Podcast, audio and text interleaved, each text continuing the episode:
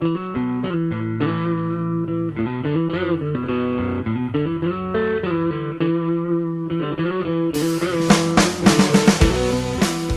to Rise to Offend, a program that explores people who rose to offend in society and their legacy today. I'll be your host, Brandon Hahn, and this week we'll be wrapping up our in depth look into Charles Bukowski. Generally speaking, you're free till you're about four years old. And then uh, five arrives. Then you go to grammar school, and then you start becoming demented and solved and orientated and shoved into areas you lose what individualism you have. If you have enough, of course, you retain some of it. But most don't have enough, so you become watchers of game shows, you know, and things like that. Then you work the eight hour job with almost a feeling of goodness, like you're doing something. A German American poet, novelist, and short story writer, Charles Bukowski would become a cult hero within the literary community by satirizing the machismo attitude through his use of sex, alcohol abuse, and misogyny. Not one to ever back down, his words would provide the creative fuel for dozens of screenwriters, performers, and musicians. A self proclaimed societal outcast, Charles Bukowski lived his life the same way he wrote honest, ugly, and without a single regret. Doing some dumb thing over and over and over again. you get caught into the stricture of what you're supposed to be, and you have no other choice. You're finally molded and melded into what you're supposed to be. I didn't like this. And I didn't like the eight hour job. I didn't even like the four hour job, even though I couldn't get one. So I decided I'd rather starve, live on the edges of nowhere, than do anything at all, than become anything labeled so for 50 years, I was a scarecrow unlabeled, and now I'm supposed to be a writer. And joining me as always, Petar Spych and Sylvia Alvarado. In 1967, as Bukowski's legend grew in the underground literary world, so did his opportunities. He'd be offered a column in Open City Weekly titled Notes from a Dirty Old Man, which would help pave his way to an even wider audience. This babe in the grandstand with dyed red hair kept leading her breasts against me and talking about Gardena poker parlors. But I blew smoke into her face and told her about a Van Gogh exhibition I'd seen up on the hill, and that night when I took her home, she said Big Red was the best horse she'd ever seen until I stripped down, though I think on the Van Gogh thing they charged 50 cents. In 1970, it was clear that John Martin's investment into Bukowski was paying off, so why not double down on his investment? Martin suggested that a novel would be easier to sell than a collection of poems and would attempt to push Bukowski in that direction. But there was just one problem. Between being a parent and full time employee at the post office, where would Bukowski find the time to write this future masterpiece? Poems were easy to write, but a book would require a brand new level of commitment that he might not be ready for. John Martin would offer Bukowski $100 a month to quit his job at the post office and be a full time writer, which, even by 1970 standards, $100 wasn't a lot of money. But Bukowski lived a frugal life. His time was always being spent in his low rent apartment, at work, or at the track, and when he drank, it was always the cheapest red wine he could get his hands on. Living that life for that long ended up paying huge dividends. Bukowski would reveal to John Martin that he had $90,000 in life savings, which made the decision much easier. After working out the budget, it was settled. Bukowski would quit his job at the post office, and one month later, he'd submit his first novel, appropriately titled Post Office, dedicated to nobody. On Blue Jean Day, everybody in town was supposed to wear blue jeans or get thrown in the lake. I put on my only suit and necktie and slowly, like Billy the Kid, with all eyes on me, I walked slowly through the town, looking in windows, stopping for cigars.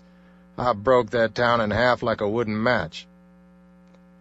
Later, I met the town doctor in the street. I liked him. He was always high on drugs.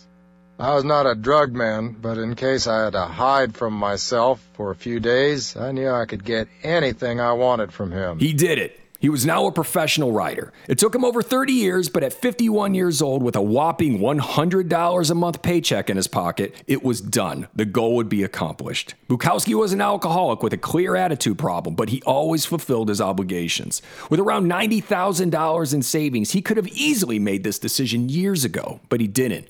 What was it about John Martin's $100 a month that turned Bukowski into a believer in himself? I think that that, that was just enough budget wise, where he's like, all right, I can pull this off. But with know? ninety thousand dollars savings, yeah, he could have lived the next ten years without the post office. No, I, I know, but I, I don't know if he believed that. Here's the thing guys like Bukowski that are like drinking and gamblers, right? They know if they don't have that stability, they're going off the fucking rails, right? They know that, all right, all right, the reason I go to this stupid job is because I don't have to drink for eight hours and I don't spend all my money on the racetrack. See what I'm saying? So those pockets of I don't have responsibility keeps him kind of in line and that's why he set up his way that way not having any responsibility now yeah he's got a deadline for a writer but for him doing it on the side all the time it was just something that you know he was doing while working. He figured he can probably do both. I think the $100 was just like fine you know it's probably breaking him even for his post office job so why not do it? But in essence the like the extreme free fall of him is gonna is always on the brink pretty much at this point because he doesn't have that day-to-day job he doesn't he has less responsibility now than he did his entire life really with that money and keep in mind like you mentioned he dedicated this to nobody meaning there's always a dedication thanks mom thanks dad This is for my lover this is whatever. for someone you helped me get to this amazing thing But I think it was his way of saying like "fuck you," I did this all by myself. Yep. yep Yeah. And that's always what Bukowski was It's always about. his mindset. But didn't you feel kind of odd, like casting your fate with this guy who's this hard drinking, kind of wild man? No, because that was all overridden by the fact of who he really was, not the distorted part of him, but what, what he really stood for and, and, and, and, what made him important. I mean, I, the first time I read him, I said, my God, this is today's Whitman. This is the man of the street writing for the people in the street. And when you get an opportunity, whether you're a banker or a, or a hold-up man, you go for it. And there was Bukowski, and I thought, if this guy will commit his future work to me, that'll start me off. I said to him at the end of uh, 1969, I know you're a poet, and that's what I'm planning to publish, and that's why I'm starting Black Sparrow Press to publish your poetry. But if you ever could write a novel, that would be really great, because novels sell a lot better than books of poetry. But never thinking that he could or would. So he started work for me, $100 a month on January 2nd, 1970. And he called me around the 25th of January and said in kind of a low-key way, come and pick it up. I said, well, pick up what? And he said, my novel. You said to write a novel. And I said, how, how could you write a novel in three or four weeks? And he said, fear. The 70s were, in a sense, Bukowski's heyday. In 1975, Bukowski would write his second game changing novel, Factotum, to critical acclaim. He was doing poetry readings before, but after the success of Post Office and Factotum, he was now being sought after by fans all over the country and world, and getting flown to other cities just to do poetry readings. Bukowski's poetry readings were the stuff of legend because it gave his fans the opportunity to watch him get inebriated in person, and if you were lucky, he'd get belligerent and insult or threaten the audience. And there is evidence of this behavior on multiple recordings. I got into bed, opened the bottle, worked the pillow into a hard knot behind my back, took a deep breath, and sat in the dark looking out of the window. It was the first time I had been alone for five days. I was a man who thrived on solitude. Without it, I was like another man without food or water. Each day without solitude weakened me. I took no pride in my solitude, but I was dependent on it. The darkness of the room was like sunlight to me. He was also receiving hundreds of dollars in royalties thanks to his book sales from Black Sparrow Press and other publishers, and he even managed to sell the screen rights of his book Post Office for $2,500, along with erections, ejaculations, exhibitions, and general tales of ordinary madness for $2,000. Both would never be made. Now, if I start reading this poem, and I hear this man's voice rising above the sound of my poem, I'm gonna go over to him and kick his living ass right out of this thing. Physically. I'm gonna kick his ass right out of this goddamn hall. And with his new underground fame, all of a sudden, the women didn't notice Bukowski's scars as easily as before, and he took full advantage. The women would all come from different backgrounds. There was Linda King, who was a sculptor and poet. She had a tempestuous relationship with Bukowski for nearly five years during the early 70s, and from what I've read, this relationship was the most volatile out of all of Bukowski's girlfriends. She and he got together after King asked Bukowski if she could make a sculpture of his head, to which he agreed. Their relationship was on and off for years, and whenever they fell out, Bukowski would return the sculpted head back to Linda. The turbulence of their affair could sometimes spill over into violence, with Bukowski breaking her nose on one occasion. After an argument over his infidelity, King threw his typewriter and books out into the street. The relationship left such a dent in Linda that in 2014, she'd write a book about her and Bukowski's relationship called Loving and Hating Charles Bukowski. At the end of our relationship, when Bukowski and I were, were fighting the most, why I came in and I stole his, his books one night. I, I'd been drinking quite a bit, and I stole his books, and I ca and he caught me doing it, and he came and says, I don't think I deserve this, You've got to give my books back. And so I brought all his books back, a whole stack of them, and I threw them into his house through those windows. I sa- said, and here's for this woman, and here's for that woman, and here's for that woman. And I broke about 20 windows with his books as I threw them back through his house. Bing, bing, bing. it was a good time that night. and that was one of the last times we were together, you know. Other women included Joanna Bull, who was the ex girlfriend of rock drummer Levon Helm. According to her, sleeping with Bukowski made her so nauseous she threw up afterwards. Pamela Miller. Fuck. Pamela Miller, who Bukowski referred to as cupcakes, the waitress, party animal, and pill addict, would disappear for days at a time and ultimately left him for a dental student. Cupcakes would also write her own book about her and Bukowski's relationship titled Charles Bukowski's Scarlet, which was the name he used for her in his writings. I'm glad when they arrive and I'm glad when they leave. I'm glad when I hear their heels approaching my door, and I'm glad when those heels walk away. I'm glad to fuck. I'm glad to care, and I'm glad when it's over. And since it's always either starting or finishing, I'm glad most of the time.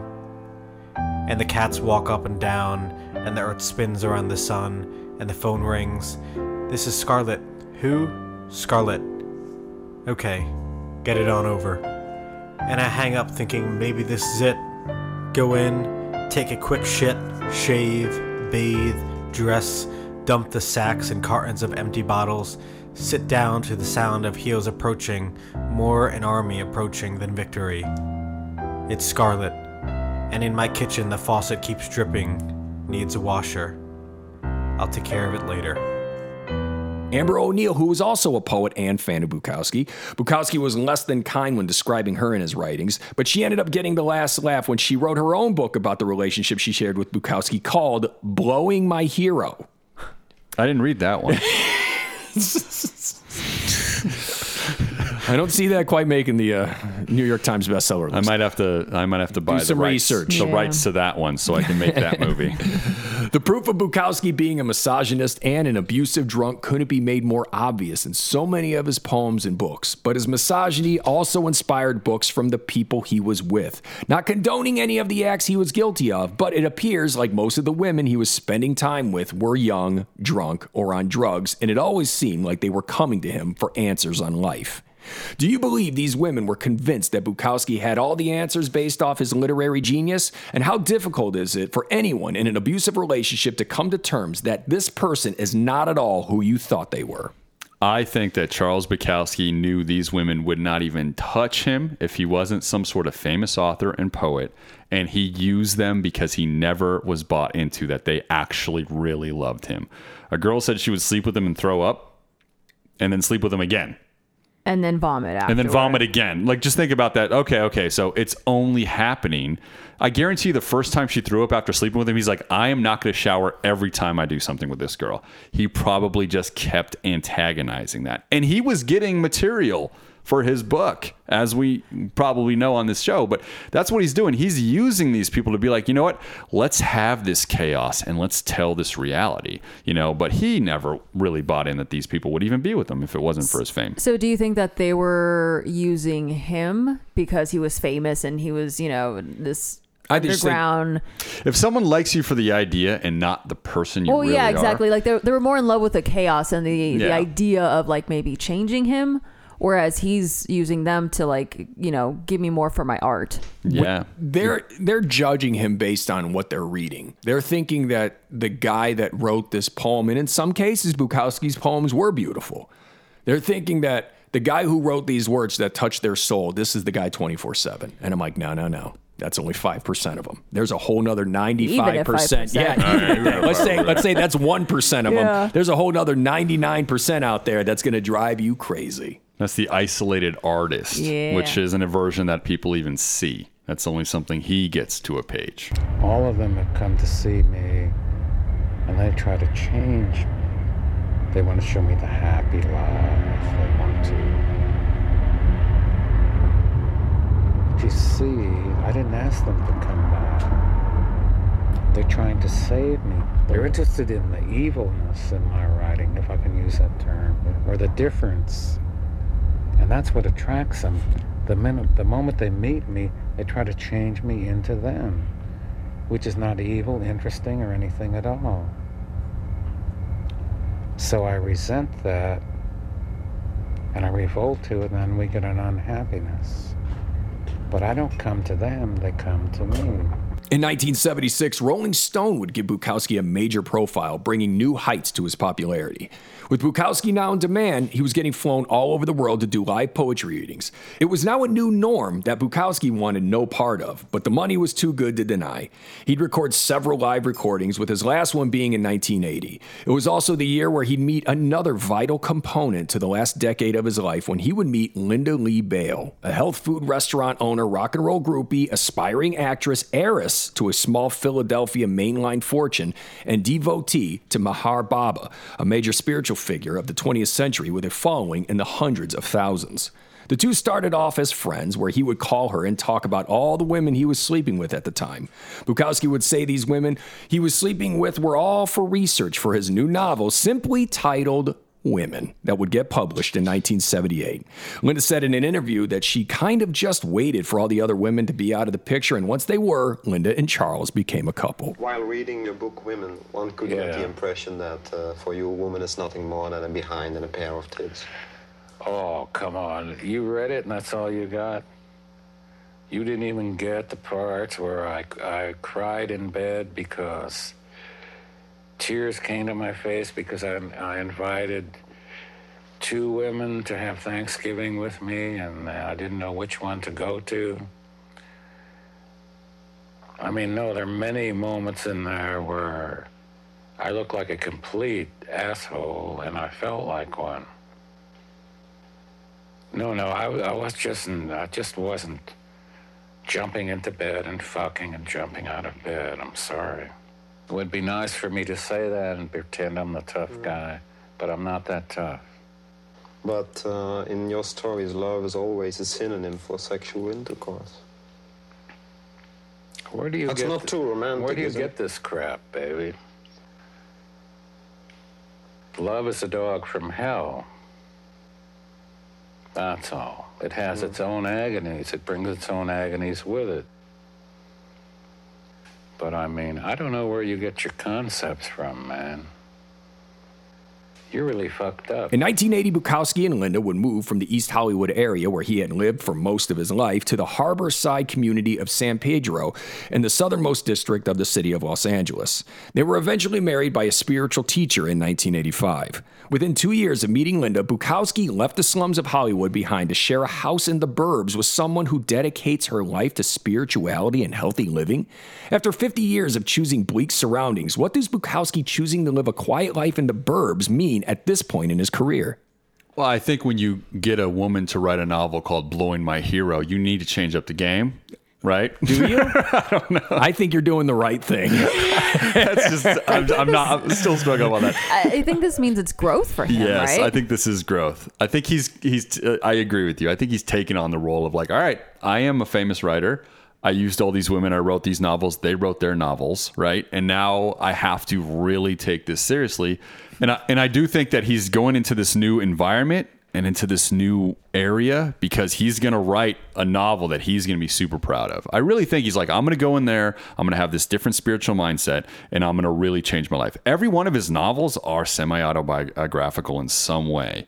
Every single one is like, write what you know to an extent. And after, I think after Women, he had to do something that I, I think would put him on the map for reals. And during that time, I met him at a poetry reading in LA at the Troubadour. But he was still doing all this research with women, so I had no intention of becoming a girlfriend or anything. So he just sort of evolved a friendship, and I was somebody he'd always call on the phone, and he'd talk to me about all these other women, and then it just got more and more involved, and the women uh, came in and out and went through his life, and finally, he uh, his research was complete. and I ended up there. they were all gone. We got rid of them. In 1979, director Barbet Schroeder would get in contact with Bukowski and would pay him $20,000 to write a screenplay, a first for Bukowski, with the title Rats of Thirst. Now, to get that movie made, it would require even more time and money that Barbet just did not have. But Barbet was intent on getting Bukowski on the silver screen. Instead of making the movie Bukowski wrote, Barbet would shift focus to something that would be cheaper to make a Bukowski documentary. A camera crew would follow Bukowski and his wife around for several months, spending hours interviewing him or trying to catch him in his element. The camera recorded plenty of ups, but it also captured the downs. One of those downs would be the camera catching firsthand Bukowski's misogynistic ways when it recorded Bukowski physically attacking Linda and verbally abusing her. A moment that Linda swears was the moment that taught her to never allow that type of treatment ever again. The scene would be included in the documentary that would eventually be called the Bukowski tapes. Night after night going out. What good are you? I'm gonna get my Jewish lawyer out of you, out, out on you, and he's gonna get you out of this house. Get out. And I mean, it was just mortifying. And he, the camera was rolling. I mean, they had a perfect thing going there. This is pretty exciting. Why are you so offended by me doing something else? Because I live with a woman or she lives with me, she doesn't live with other people. I do live with other people, and I'm going to for the rest of my life. I know I'm going to turn you over to them. Don't No, you see? No, no, no. Like shit! You fucking punk! You think you walk out on me every fucking night? You fucking whore! You bitch! Who do you think I am? Just, I'm gonna do this, live with other people. I You fucking shit! That's when I got my guts. I never took it again. Never. The next time he tried that, I said, "You son of a bitch! You can you can scream your ass off at, at the clouds in the sky, and at yourself, but you're not gonna do it to me. I'm not gonna take it anymore." And I'd just get up, walk up the stairs, and I'd listen to him ranting and raving down here at nobody. Sometimes it'd go on for about 30 minutes, and just just screaming out. Hearing tales of spousal abuse is pretty tough to stomach. But what was it about being abused in front of the camera crew that made Linda put her foot down once and for all? Man, that there is no veil anymore. And if anybody's seen the the Barbet Schroeder or Bukowski tapes, they are available on YouTube, and they're like three hours long. There's a lot of them to do that, but th- it's like you're in the house with someone watching someone getting physically beat. It's the most uncomfortable thing, and everybody has pride to a point where when something like that's put out in the world, there's an embarrassment, Mhm. and you know that like, all right, if we see some somebody's physical action or we hear it on audio, like some really really abusive yucky thing, and we revisit that, because you can have these bad memories, but you were drunk or you were this or you were that, and it's not as real. But when you have it right there in front of Like you, evidence. You Yeah. cannot ignore it and i think that that's what she did she just she's like wow this is now now i participated in something in the world to make me look like someone that is is pretty much victimized Yeah. and voluntarily A doormat. yeah voluntarily be victimized because this guy is a good writer and Yeah. um you know we're not going to say Bukowski was a good person to women on this show No. But I think, you know, going back to like she's an heiress and everything, that embarrassment, she's like, I'm not going to let this happen. hmm I. What do you think happened with Bukowski after he saw the video of him doing that? Oh, he was probably didn't care and proud of it. You know, I think he was probably like, all right, well, you wanted reality. You want to follow me around, Barbie. You want to bring me into Hollywood. This is me. And the, the you also got to take in mind the $20,000 investment is for him to write his first screenplay, correct? Barbie Schroeder said that. He did that. And because maybe he wasn't getting that screenplay, he's like, you know what? Let me just follow this character around and make a documentary. So Barbie Schroeder has got two angles right now to tell the story of Charles Bukowski. I almost think that Barbie Schroeder is looking at him the same way that these women from the book Women were looking at him. Like, oh, this guy's got all the answers. Let's follow this uh, enigma watch- around. And then when you look at these tapes, you're like, what's so special about this? I think he's a fascinating character, and I think some of the viewpoints when he's sober or just a little drunk are are cynical every single time.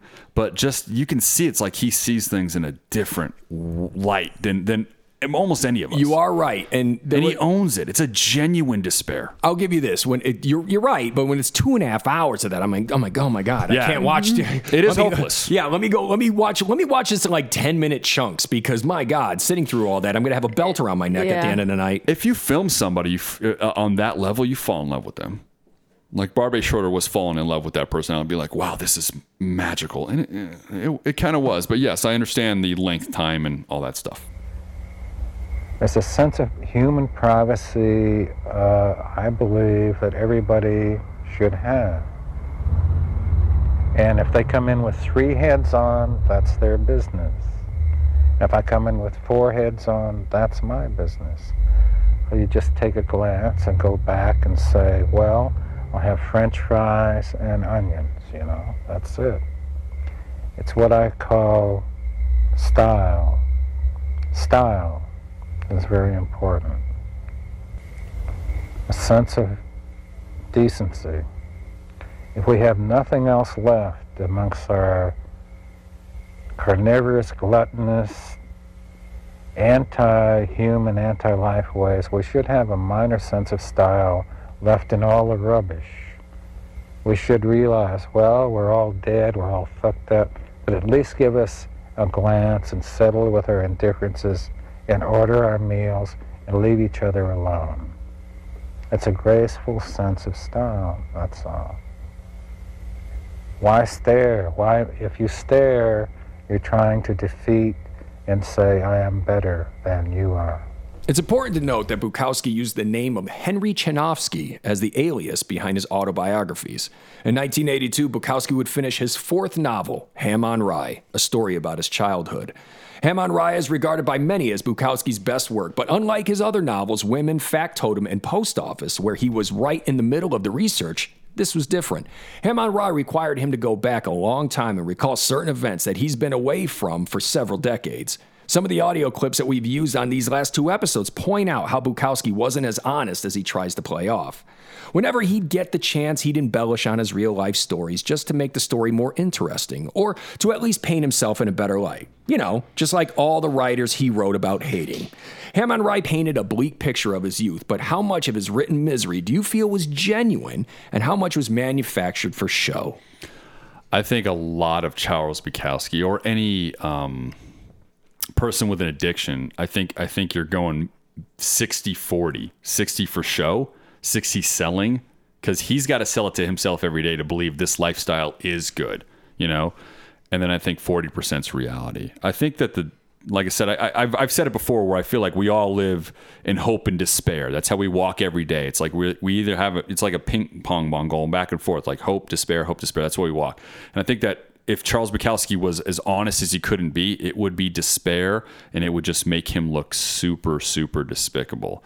So he had to play that victim role and be like, and I rose. And that was kind of it. He had the quote unquote Jesus role, you know, for himself in his own way, especially with Ham on Rye. So I don't feel like, and he says it's semi autobiographical, and he said that about all his books for a reason, because he know he fabricated and left out quite a few details that would probably, uh, I think, uh, make him a, a- more despicable character in that way. And I got to tell you, you read Ham on Rye, he's not a good guy in that book. He's not a good guy at all. And it's it, you're what you're reading this book, and it's a brilliant book. It's a great book. I enjoy the book, but my God, when the pro when the protagonist is also the antagonist, it's like, God, is there any redeeming quality to him? The anti-hero wasn't a thing. Charles Bukowski was an anti-hero, and he took that role on strong in his novels, in his book, and his personality. He's like, I am the anti-hero. He wasn't a villain, but man, he was always on the cusp. He saw what success and money and fame had done to other writers of his generation and of through history. Uh, so he knew he knew there was a danger there, and he knew that there was a danger for a writer to, you know, to lose his soul or to become a clown. He would never go on a talk show, for example, which would have increased the sale of his book enormously. The irony is that he did go on a talk show in France, and that he got so drunk that uh, it created a scandal. Vous avez trop bu là pendant l'émission et maintenant vous n'êtes plus capable de tenir. This very cool man who was running this talk show ended up having him evicted from the show.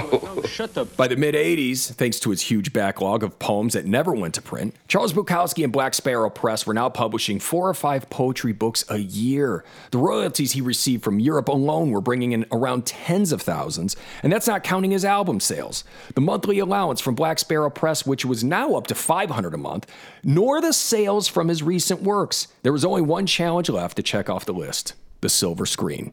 Okay, no problem. Poetry is generally very dull, very pretensive. Uh,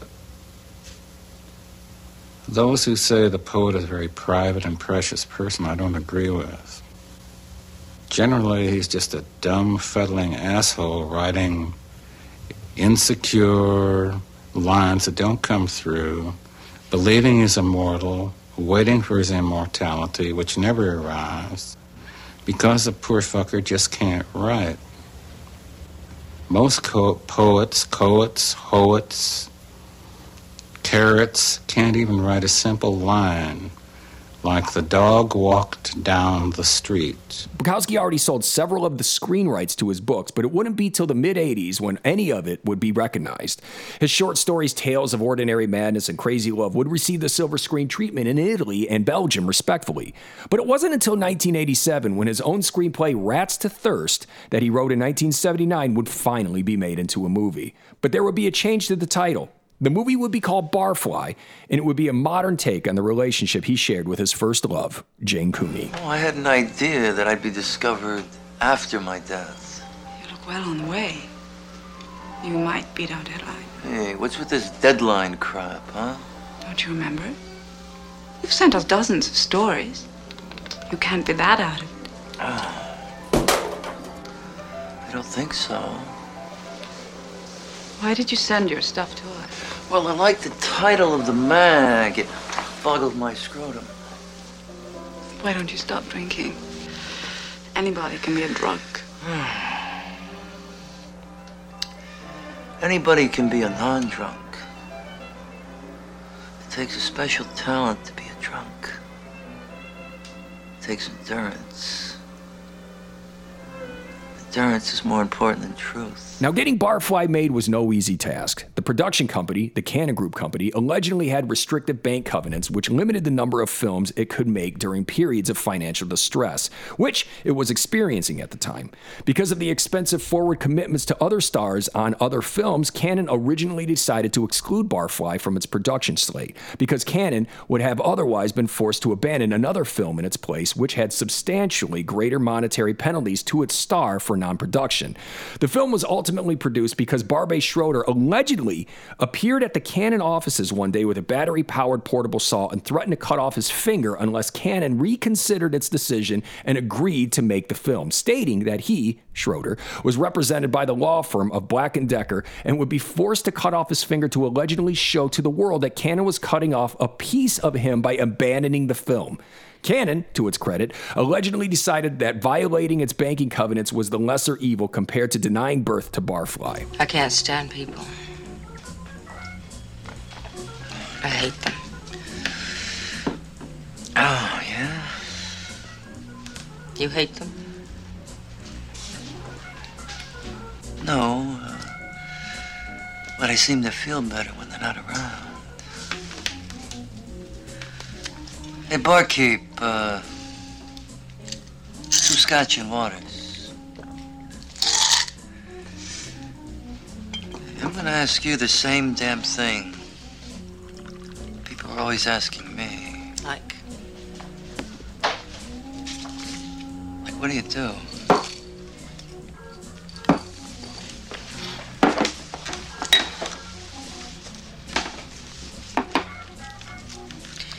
I drink.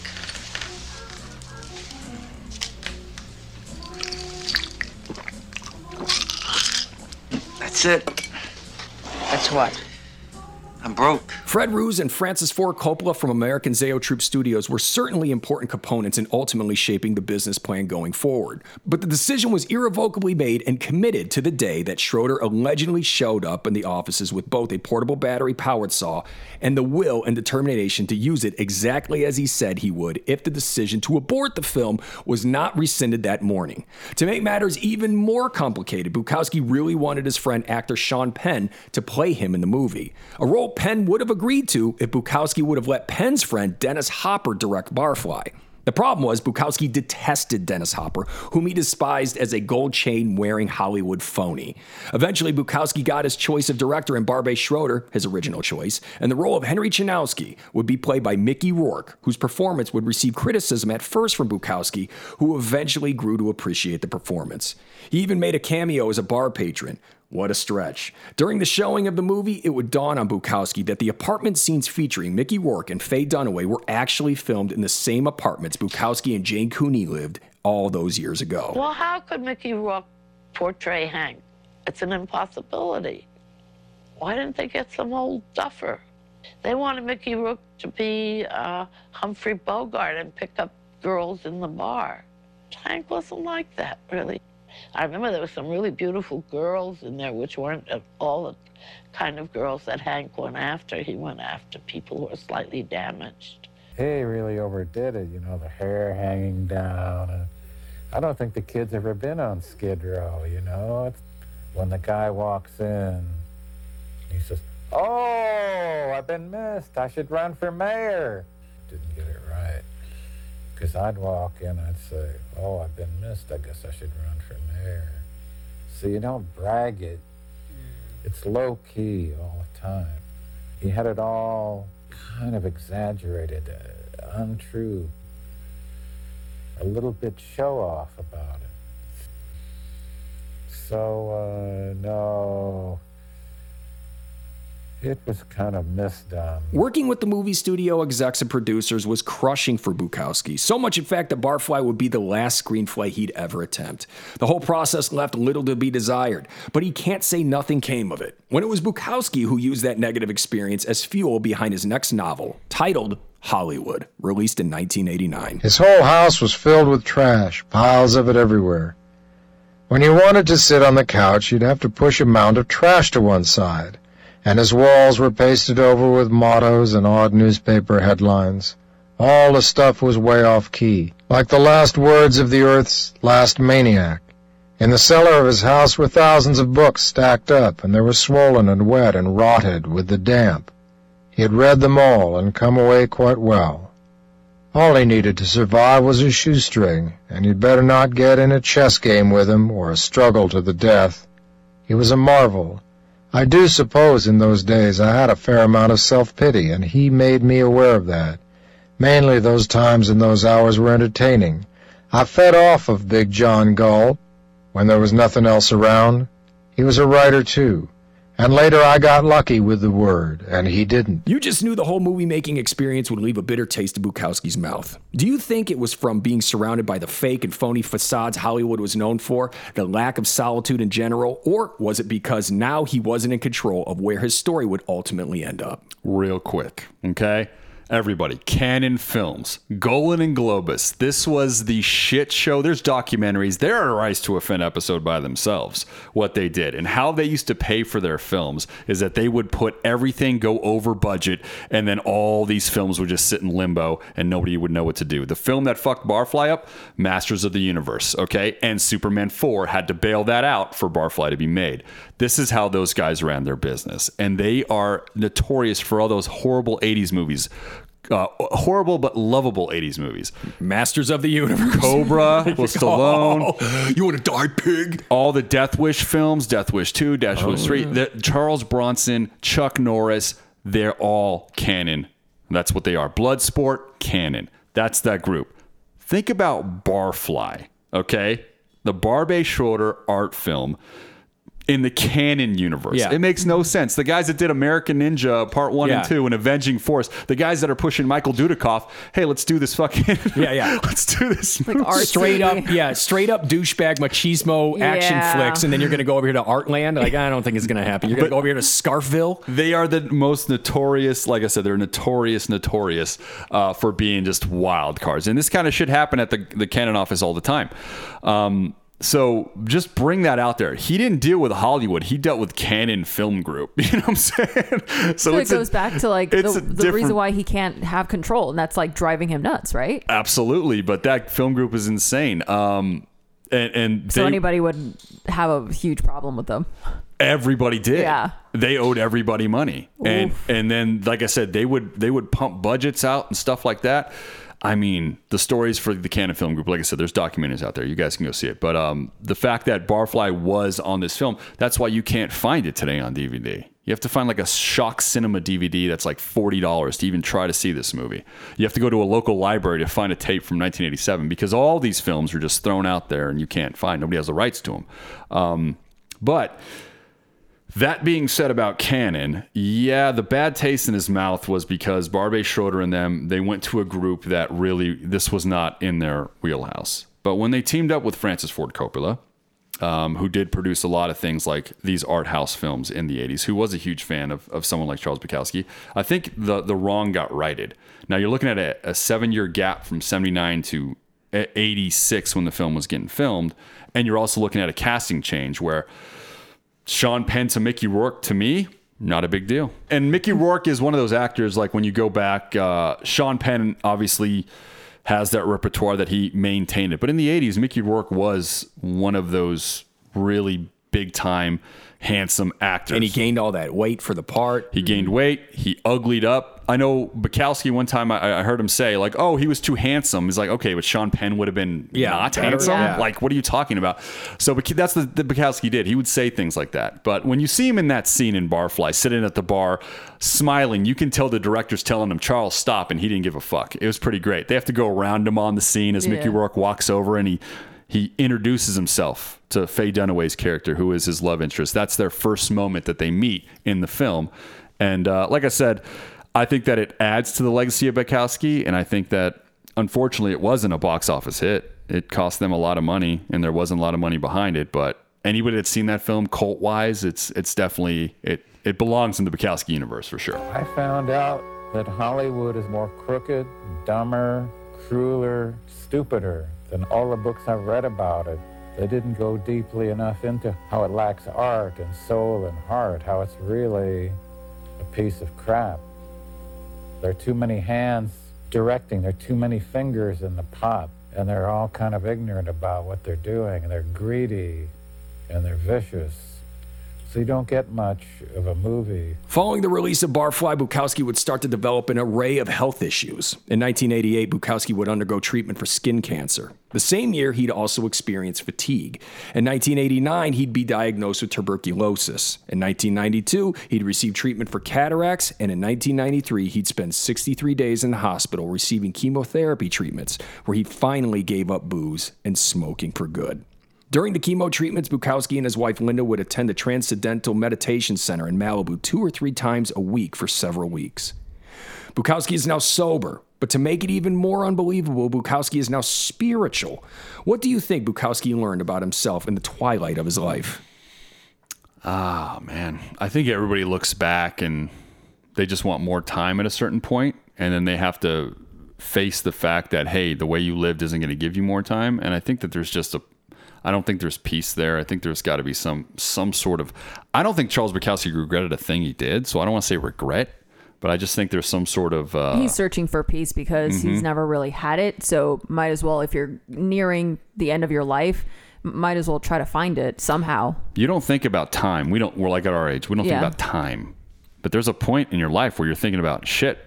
Well, when you're told. Yeah. I mean, Mm-hmm. when you're told that, hey, look, you know, you thought you were going to live to this long, and now you're going to live to this long. I'm sure a lot of a lot of thoughts flood into his head. Yeah. And again, um, that's the one thing with Bukowski. It's like you, you're kind of hoping for some redemption. This is probably the closest we're going to get to a redemptive Bukowski. Mhm. You know, and he did still produce art when he was sober. He'd still produce, which that one thing that he thought he needed his whole life turns out he didn't. Pulp dedicated to bad writing. That just is the Bukowski story right there.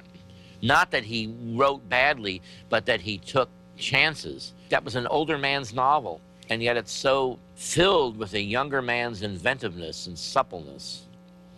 Hollywood got at LA, let's say from this way, and Pulp got at LA this way, right? And Ham on Rye got in LA this way. Think about it. And then the short stories came on LA that way. And then the poems rushed down the freeway this way. You know, it was that ruined landscape of Los Angeles that he wrote about. Pulp, of course, is a pure fantasy. It isn't the real life Bukowski. So, a fantasy, though, is the life of the mind. So, it was something that was always on his mind. The man was dying. He was nearing the end of his life, and he writes about Lady Death. That's how he dealt with his dying, make art out of it. Charles Bukowski would pass away on March 9th, 1994, almost one month before his last novel, Pulp, would be published. Many of his poetry books and short stories would be released posthumously, with newly discovered poems still making their way to print to this very day, as well as recordings of his live poetry readings. At his gravesite, the phrase, don't try, would be forever carved into his tombstone, an important phrase that Bukowski would reference countless times throughout his career, especially when discussing art. What do you think Bukowski meant with his parting words to the world?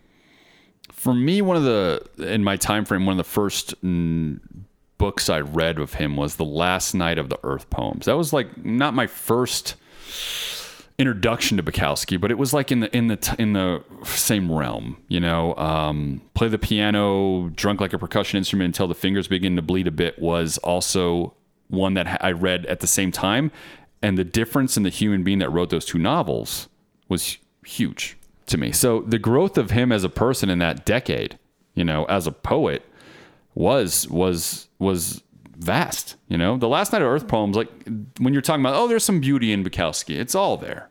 Like, in you know, I don't know if at that time when he wrote that he knew he was going to pass away or if his life was changing, but so, but I do feel like that book felt like parting words. I feel like there's a timing in our body and our mind when we know, hey, we, we might have pushed this a little far. I feel like I feel like that that not or that collection of poems was like, hey, I've been doing the racetrack for a long time. I've been drinking for a long time and it's not getting tired for me, but it's getting hard, you know? And I'm seeing more beauty than I thought I did before. And I think those are parting words for him to be like, you know what? I could have lived this life from start to finish again and probably turned the beauty on a little bit earlier in my life and and and got the dirty realism out of it. You know, Mhm. I could have taken that out and I could have had a different life of spirituality and beauty. But you know what? I'm I'm 70 now. Art and, and, and literature meant a lot to him.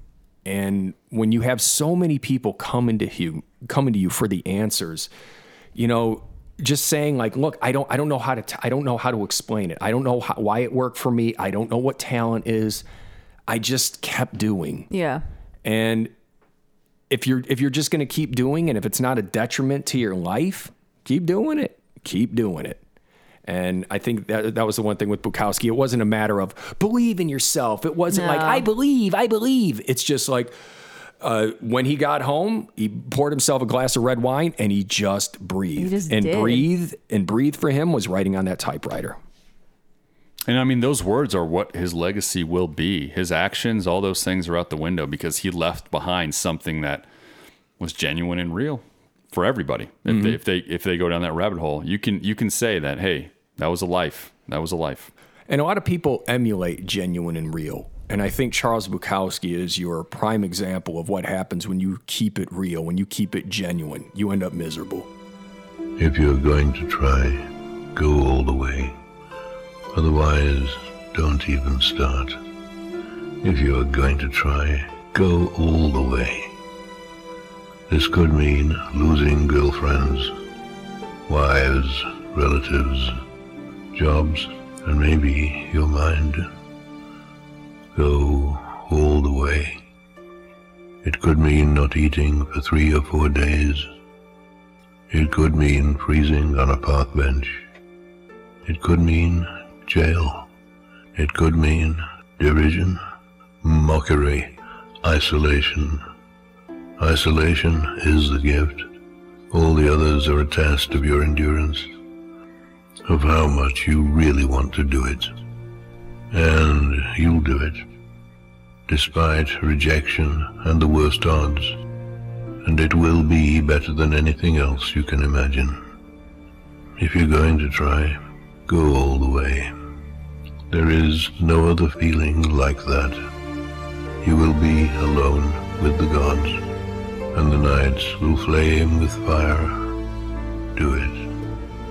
Do it. Do it. Do it.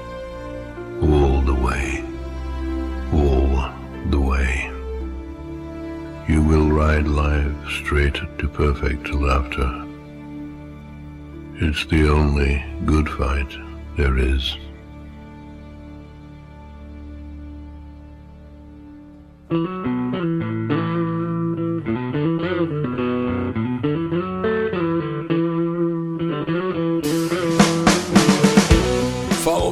Brandon Hahn, on Twitter and Instagram at Your Buddy Gooch, Sylvia Alvarado on Instagram and Twitter at It's the Sylvia, and Petter Speich and Rise to Offend for that matter on Twitter and Facebook at Rise to Offend, and on Instagram at Rise to Offend Official.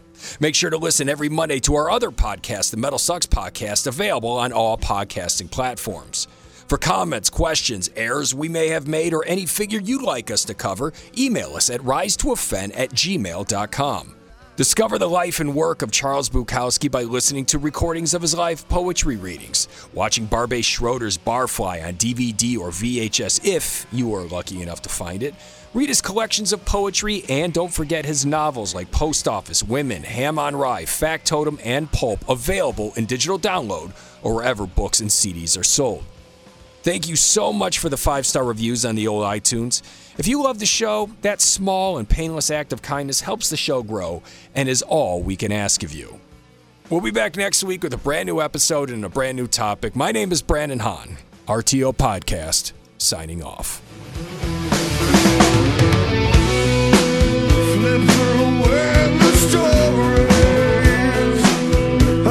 Of a